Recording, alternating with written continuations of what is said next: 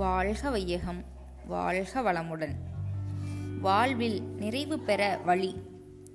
நாம் பொறுப்புணர்ச்சியில் அழுத்தமாக நின்று கொண்டு மற்றவர்கள் இவ்வாறுதான் நடக்க வேண்டும் என்று நாம் எல்லை கட்டி கொண்டால் நமது விருப்பத்துக்கும் முடிவுக்கும் ஒத்துவராத எவர் மீதும் வெறுப்பு உண்டாகும்.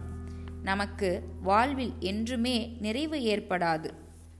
நமது பொறுப்புணர்ச்சி கடமை இவற்றின் கூறாத உலகையும் மக்களையும் நம்மோடு வாழ்வில் தொடர்பு கொள்வோர்களையும் அவர்கள் தன்மை செயல் இவைகளையும் அவை அமைந்துள்ளவாறு ஒப்புக்கொள்ள வேண்டும்.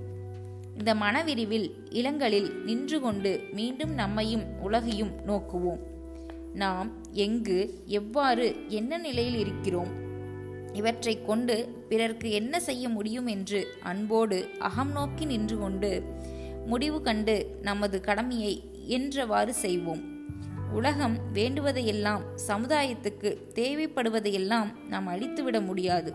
நம் வரையில் இயன்றதை செய்து நிறைவு பெறுவோம் என்ற முடிவில் நடப்பில்தான் நாம் நிறைவு காண முடியும்.